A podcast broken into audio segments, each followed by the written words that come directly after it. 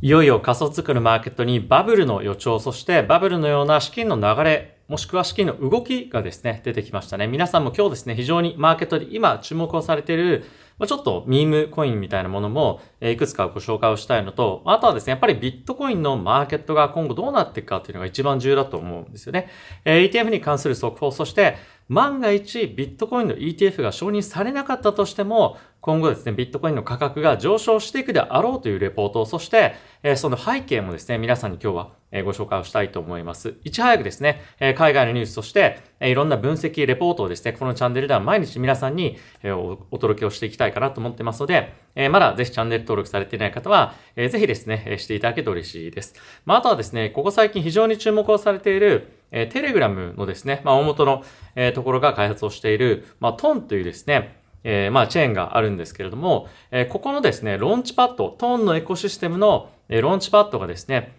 今後上場、上場することとなってますと。で、これが、ビットゲットのですね、プラットフォームから出てくることになっておりまして、口座持ってないよっていう方は参加できないので、もしこういったローンチパッドなんかにもですね、興味がある方は、ぜひ概要欄のリンクの方から、口座開設をしていただくことで、まあ、口座開設プラス取引で1万5000分の取引ボーナスっていうのももらえたりするので、まあ、そういったですね、ボーナスを使いながら、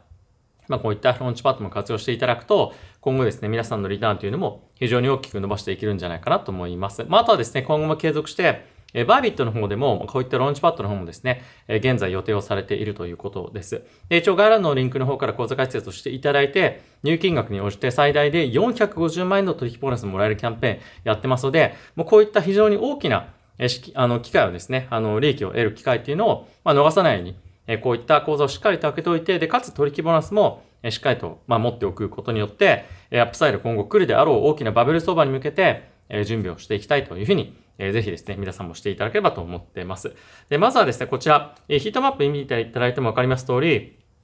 え全般的にですね、少しえ調子が悪いような市場環境になっているかなと思います。で、ビットコイン、そして、まあ、イーサー、こういったえまあ、いわゆる大手の銘柄に関しては、なかなかちょっと上値っていうのが、まあ、少しずつ重くなってきましたよね。で、これに関してはもうすでにビットコインの ETF の承認というものが、ほぼ100%織り込まれているような、ま、今状況になっているっていうのが、まあ、一つ背景としてあるんじゃないかなと思っています。まあ、その一方で、えソラナですとか、アバランチのような、まあ、そのメジャーではあるんですけれども、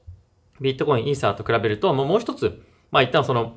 なんていうんですかね、その規模として、え一段落ちょっと落ちるようなものっていうのが今非常に資金を集めています。まあ、これは、後ほどご紹介するんですけれども、えミームコインだったりとか、いろんな結構ですね、ファンダメンタルというか、あの結構ニュースがあっての動きになっているので、まあこういったところをちゃんと理解しておくことによって、え今後さらなる上昇ですね、期待できるようなトークンというのも、まあ探していくのに非常に役立つんじゃないかなと思いますので、まあそういったところも含めて今日は皆さんにご紹介をしていきたいかなと思っております。で、まずはですね、こちらのニュースから見ていきましょう。え、ビットコインがですね、今後、え、ETF 承認されるかどうかというところが非常に大きな、え、重要視されているポイントになってくるんですが、え、ゲリケンズラさんがですね、え今回 SEC はですね、えここ最近の、まあ、いろんな裁判ですとか、えまあ、いろんなその、えまあ、取り巻く環境を考慮して、ビットコインのスポット ETF に対しての新たな見方をですね、えしっかりと考えていかなきゃいけないということをインタビューを通じて、えまあ、声明というかですね、意見を出していました。これによって、もうほぼビットコイン ETF ですね、もう承認されるだろうというような、感じにまさになってきたかと思います。で、今後ですね、やっぱこういった裁判で、まあ、ゲリゲンザーさん及び SEC がですね、負けたりとか、まあ、いろんな、まあ、取り巻く環境が変わったことによって、まあ、一応ですね、やっぱりこれまで非常に硬い姿勢を、え、取っていたゲリゲンザーさんの姿勢っていうのがですね、やっぱり変えやすくなったっていうのも一部、まあ、あると思いますし、ここでもし、もうビットコインスポット ETF 承認しませんっていうふうになった場合、万が一何かしらの形で、負けてしまった場合というか、まあ、あの、彼がですね、まあ、間違ってましたっていうふうに、まあ、もう一度なった場合、まあ、なかなかやっぱりそのメンツのこともあるので、意見をひっくり返しづらいっていうのもあると思うんですね。なのでこういった、やっぱり裁判とかっていうところが背景にある、えー、まあちゃんとした正当なというかですね、見た、見理由があるようなタイミングで、まあ自分の意見を変えるっていうのが、えー、彼にとっても非常にいい、え、タイミングになるんではないかというふうにも言われているので、まあ今回ですね、さらに、えー、このビットコインのスポット ETF の承認というものが、え確実されていくんじゃないかというふうに言われていますね。で、その一方で、このニュースを受けたとしても、ビットコインはですね、そんなに上がらなかったんですよね。もうこれっていうのはもうほぼビットコインのスポット ETF が承認されているというものを織り込んだということで、じゃあ実際に承認されたとなった場合、お金が入り込むのかということなんですが、おそらくは短期的にはボーンと資金が入って、ビットコインの価格っていうのは上がると思うんですが、それが維持されるかどうかっていうのは、引き続きまだあの難しい判断というのところかなと思います。で、一応ですね、これまでと同様に、ビットコインのスポット ETF をえー、承認されるタイミングに合わせて、今ですね、オプションのマーケットっていうのは、プットオプションを買う動きっていうのが非常に、えー、活発になってます。これは、えー、ビットコインが落ちたことによって、利益、利益を得るオプションですね。まあ、これは、あの、ず、どんどんどんどんこのポジション、ポジションが積み上がっているような状況にもなっているので、まあ、こういったリスクをですね、まあ、ヘッジするポジションっていうのは、機関投資家を中心に取られているというのがミアム現状となっております。しかし、まあ、今後まだまだですね、半減期ですとか、もろもろのポジティブな材料っていうのは今後待っているので、まあ、中長期的にはしばらく時間をかけてちゃんとビットコインっていうのは上がっていくんじゃないかと思いますが、短期的なこのビットコインのボラティティっていうのはですね、非常に大きく出てくると思いますので、このあたりについてはしっかりと気をつけていただければなと思います。で、そんな中ですね、先ほどもちょっと申し上げた通り、ビットコインに関しては ETF の承認がなかったとしても、2024年は上昇するんではないかというふうに言われているんですが、これがですね、2つの理由が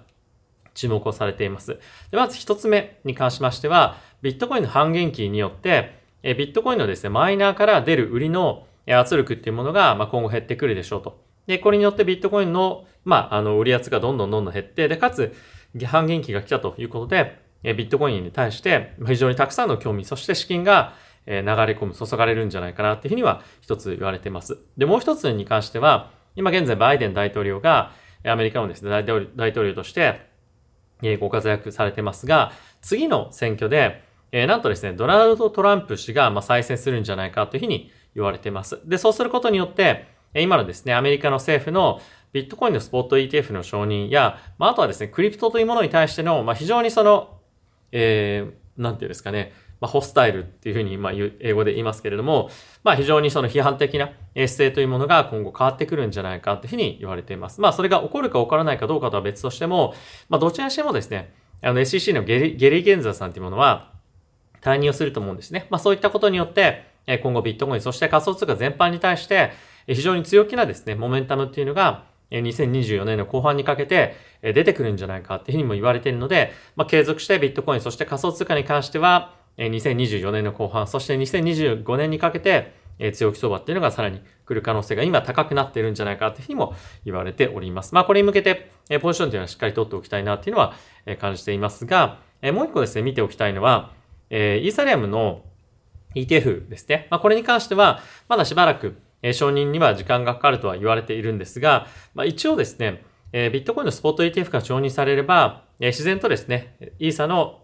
スポット ETF に関しても、え承認される可能性が高いんじゃないかっていうふうには言われてはいますが、今の現状で、えこのスポット、イーサのスポットビットコン、スポット ETF に関して、え言及があまり少なかったりとか、まあ、あとはですね、もろもろ、え今、ビットコインに関しては、セキュリティでないという話はですね、よく出てますが、まあ、イーサに対しての見解っていうのが、これまで非常に、え曖昧ですよね。で、かつ、えイーサの今ですね、ETF の市場っていうのは先物ではあるんですけれども、この先物でのですね、ETF の市場っていうのが、まあそんなに今誘導性がないんですよね。なのでそういうこともあって、やっぱり実際にこのビットコインのスポット ETF に関しては需要があるであろうと、これは先物のマーケットを見るとわかるんですけれども、えー、イーサに関しては、先物の ETF にそんなに資金が流れ込んでいない状況の中で、まあそんなに需要がないんじゃないか。そして、えー、そこに対してですね、まあ資金をあの、入るような環境を作ってしまうと、まあ、やっぱり再度、えー、その資金の、あの、操作なんかでマーケット動かしやすくなってしまうんじゃないかみたいな、まあ、結構意見が出てくる可能性もあるんじゃないかっていうふうにも言われているので、まあ、ちょっとですね、この承認に関しては、まあ、しばらく時間がかかったりとか、え、もう少しディスカッションが必要なんではないかというふうには言われています。いずれにせよ承認が、え、今後ですね、可能性として高くなってくるようであれば、イーサに関しても資金の流れというのが、え、さらに期待できるんじゃないかなと思いますので、えこのニュースに関してはしっかりと追っていきたいかなと思ってます。はい。で、続いてなんですけれども、これ皆さん今日、いろんな方が聞いているんじゃないでしょうか。そして聞いてない方がいらっしゃれば、まあ、ぜひですね、注目をしておきたらいただきたいと思います。これは、え、特に海外の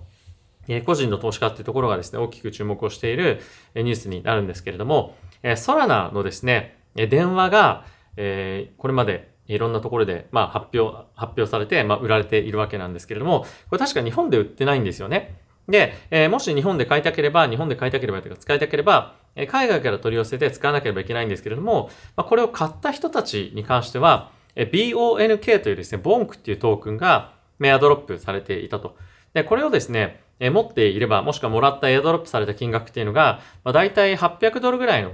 金額になると。で、この電話自体の金額っていうのが600ドルぐらいの値段なんですよね。なので、え実質無料でこのトークンが、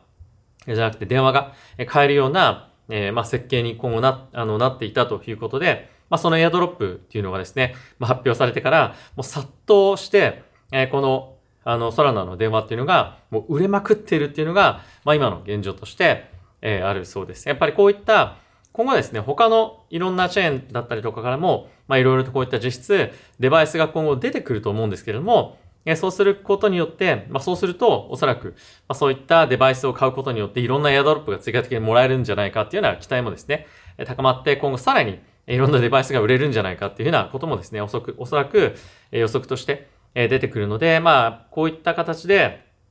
え、電話が売れるのがいいかどうかっていうのはちょっとわかりませんけれども、まあ、こういった、え、ソラナもしくは今後イーサリアムとかもですね、いろんなこういったデバイスというのを作ってくるんじゃないかというふうにも言われているので、まあ、非常に楽しみなマーケットの内容になってくるかなと思います。あ、とはですね、今回このボンクっていうトークンが大きく上がったことによって、その他のチェーンのこういったミーム的な存在のトークンっていうのも、ものすごく今、あの、上昇してるんですね。で、プラスそれに加えて、ビットコインの、まあ、オーディナルスっていうですね、えー、まあ、関連トークンがあるんですけれども、えー、最近ですね、ここの関連のトークンというものが、めちゃくちゃ中国もしくは、まあ、中華圏で非常に流行っていて、もう資金が大量に入って、もう毎日毎日ですね、あの、もう関連トークンがブワーっと暴騰してるんですね。で、これっていうのが、まあ、最近の、えー、ミームもしくは、えアルトコインのですね、市場に対しての資金が入るきっかけとなっていて、今すごい盛り上がり始めています。で、これは、まだですね、仮想通貨これまで取引したことがなかった人たちよりも、えこれまでですね、ずっとこのマーケットが冷えてる環境の中で、えまだこの市場に残ってた人たちが、まトレードをしているっていう感じなので、まだまだその全体的なバブル相場が来るっていうわけでは正直ないかもしれませんが、えこういったですね、まあ、非常に、まあ、なんていうんですかね、そのメジャーではないような、えプロジェクトとかが本当にもう何百倍とかになってくるような環境が、えできることによって、え、ビットコイン仮想通貨買ったことがこれまでない人たちに対しても、まあ、こういったニュースがですね、まあ、見られるようなきっかけっていうのが、まあ、今後出てくるんじゃないかなと思いますので、まあ、今後、え、近い将来ですね、え、また新たなユーザーを、え、入れ込んでくるような、まあ、一つのきっかけになってくるんではないかなというふうには思います。で、もう一つ見ていただきたいのが、まあ、こういったソラナ関係のですね、今盛り上がりっていうのが、え、非常に今高くなってきている中で、FTX がですね、えー、これまで、まあ、いろんなところからお金を借りていて、えー、まあ、破産、破産してしまったことによって、お金をですね、FTX から回収する権利というものが、いろんなところで売買を、え、されていたわけなんですが、これがですね、まあ、一時期20%とか30%、額面の30%とかですね、まあ、つまり1億円を貸していれば、え、この債権を持っていればですね、大体、2000万とか3000万とかしか、まあ、返ってこないっていう権利が、まあ、売買されていたんですけども、これがソラナがですね、大きく上昇したと上昇したことによって、今大体7割ぐらいですね、回収される債券に、今値段がどんどんどんどん上がってきているということらしいです。で、これがですね、まあ非常に面白いなと、まあ思ってはいるんですが、今後この、え、いろんなですね、仮想通貨の価格が戻ってくることによって、えまた FTX がですね、営業開始できるんじゃないか、みたいな、まあそういった話も、まあ一部では出ておりますが、えこういったですね、やはり、非常にえ関連のえプロジェクト、そしてえ会社に関しても、えどんどんどんどんですね、価値っていうのがまた高まってきているということもあるので、えこのクリプト関係の会社の買収ですとか、まあいろんなそのトークンの、えまあ再度買い付けのその意欲みたいなものが、えまあいろんなところからまた戻ってきやすいような環境になっていってるというのは、非常に仮想通貨業界にとってもポジティブなんじゃないかなと思いますので、え注目をしていきたいかなと思っております。まああとはですね、今日は一つだけ、えー、クリプトではなくて、えマクロの関連ニュースで見ていきたいポイントがあるんですけれども、えー、今日ですね、ウィリアム、えー、ウィリアムズニューヨーク連銀総裁から、3月の利下げについて話すのはですね、まあ、早すぎるというコメントが出てきました。これは先日ですね、FOMC がありまして、え利下げについて議論が始まったみたいな話はありましたが、えかといって3月っていうのはあまりにも早すぎるし、え、まだまだ今マーケットが織り込んでいるような、まあ、年に6回、7回のですね、利下げっていうのは、まあ、ありえないっていう感じのコメントが、え出てきています。これによって、え一旦ですね、株式マーケットはま下落、そして金利は若干上昇はしているんですけれども、マーケットはですね、いかんせん、まあそんなに何回も何回もなかったとしても、金利が下がっていくのは確実なんではないか。そして、えそういった方向に行くのであれば、マーケットがリスクね、まあリスクマーケットが大きくブーストされるのは確実なんじゃないかっていう見方は、まあ変わっていないと思うので、まあそんなに大きな混乱は、え起きていないのかなというふうには思っています。で、ただし今後ですね、まあ、すごく重要なポイントとして、金利が下がってくる理由っていうのが、まあ、非常に注目をされると思うんですね。まあ、これがアメリカの景気がどんどんどんどん急速に冷え込むことによって、金利を下げなきゃいけないということになれば、まあ、なかなかですね、リスクマーケットに対してお金が入ってくるっていうよりも、逆に、まあそういったリスクが高い商品に対して投資をするっていうようなセンチメントが冷えてしまう可能性もあるんじゃないかっていうふうにも言われているので、まあそういったポイントもですね、見ながら、金利の状況っていうのは皆さんと一緒に見ていきたいかなと思っています。で今日ですね、ちょっといろいろと皆さんとマーケット環境を見ていきたいんですが、まずはですね、ビットコインのチャートを見ていきましょう。ここがですね、ビットコインの冷やしのチャートになっているわけなんですが、ちょっとやっぱりビットコインの上値が重くなってきているというのは、まあ、チャートを見てもわかるのかなと思います。なので一旦ですね、承認が実際に出るまでは、こういった、まあ、ちょっと横横レンジの相場っていうのが続いていくんじゃないかなと思います。あとはですね、ちょっとドル円が下がってきているということもあって、ビットコインのえ円建ての価格については、まあ、6万円台前後っていうのが今、えー、まあ状況として、えありますよね。まあ、600万か。で、これが、えなかなかですね、ちょっとまあ、どっちの方向に行くかっていうのが、え難しいっていうような、まあ、判断もあるかもしれませんが、まあ、やっぱりドル円に関してはですね、ビットコインとは別で、もう20%も30%も下落っていうするのはないので、え基本的にはですね、上昇していくっていう方向が、まあ一つは、えあるかと思うんですけれども、やっぱり円建てで考えると、ビットコインの伸びっていうものが、え一つ魅力的ではなくなってくるっていうのは、まあ日本での、えそのビットコインの取り上げられ方みたいなところについても、え変わってきたりもするんじゃないかなと思うので、まあやっぱりある程度、えちょっと頑張ってほしいなっていうのは正直あるんですが、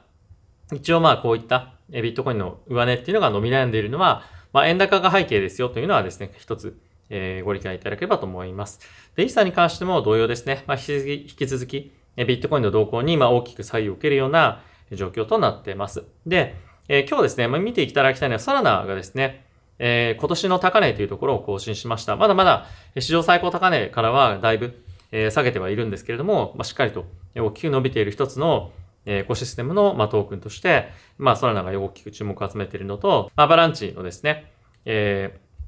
ー、トークンっていうのも、えー、まあもう、すぐ、えー、まあ、今年の高値っていうところを更新するような今状況になっているので、まあ、この二つのえー、トークンに関してはさらなる上昇というのが、まあ、やっぱり見込みやすいようなトークンなのかなというのをこの勢いを見てても感じられるのかなというふうには思います。まあこれ以外にもですね、えー、年末そして2024年の1月2月っていうのはすごくたくさん今後、まあいろんなトークンがですね、再度、えー、上場されるような今期待が高まってきています。僕の方もですね、えー、今回台湾に行ってきたんですが、まあそういった話が非常に多くてちょっと驚いたぐらいなんですけれども、えー、もう第1クォーターにはえかなりちょっとバブル的な、まあ、印象を持つような、え市場環境にですね、なってくる可能性もあるんじゃないかなと思いますので、まあ、先ほどもちょっと申し上げた通り、自分のお金を使って投資をするっていうのもいいんですが、まあ、しっかりとボーナスも活用しながらでないと、まあ、ちょっとリスクが高いものにどうしようかなとか、まあ、あとはその、自分が持ってるポジションをヘッジしようかなとか、まあ、いろいろあると思うんですが、まあ、そういった自分の資金効率を高めるために、どうしたらいいのか、そして、そこまで踏まえた上で、じゃあどういったポジションが自分は、まあ一番その性格的にも合ってるのかとかですね。まあ取りたいリスクって何なのか、ボーナスであれば取ってもいいリスクってあったりもすると思うので、まあそういったところも合わせて考えていただけると、まあ、今後の資産運用に対して、まあ非常にいい結果、まあ出やすくなるんじゃないかなと思います。まああとはですね、えこのチャンネルでは、まあ今回僕は台湾に行っていろんな方にお話をお伺いしてきましたけれども、まあそういった海外の情報とかっていうところを皆さんにしっかりとお伝えをしていきたいと思いますし、まああとは機関投資家がどういうふうに今考えているかっていうのも普段から話もしているので、まあそういったところも話せる範囲で、え、しっかりとお伝えをしていきたいかなと思っています。はい。ってことで皆さん今日も動画ご視聴ありがとうございました。また次回の動画でお会いしましょう。さよなら。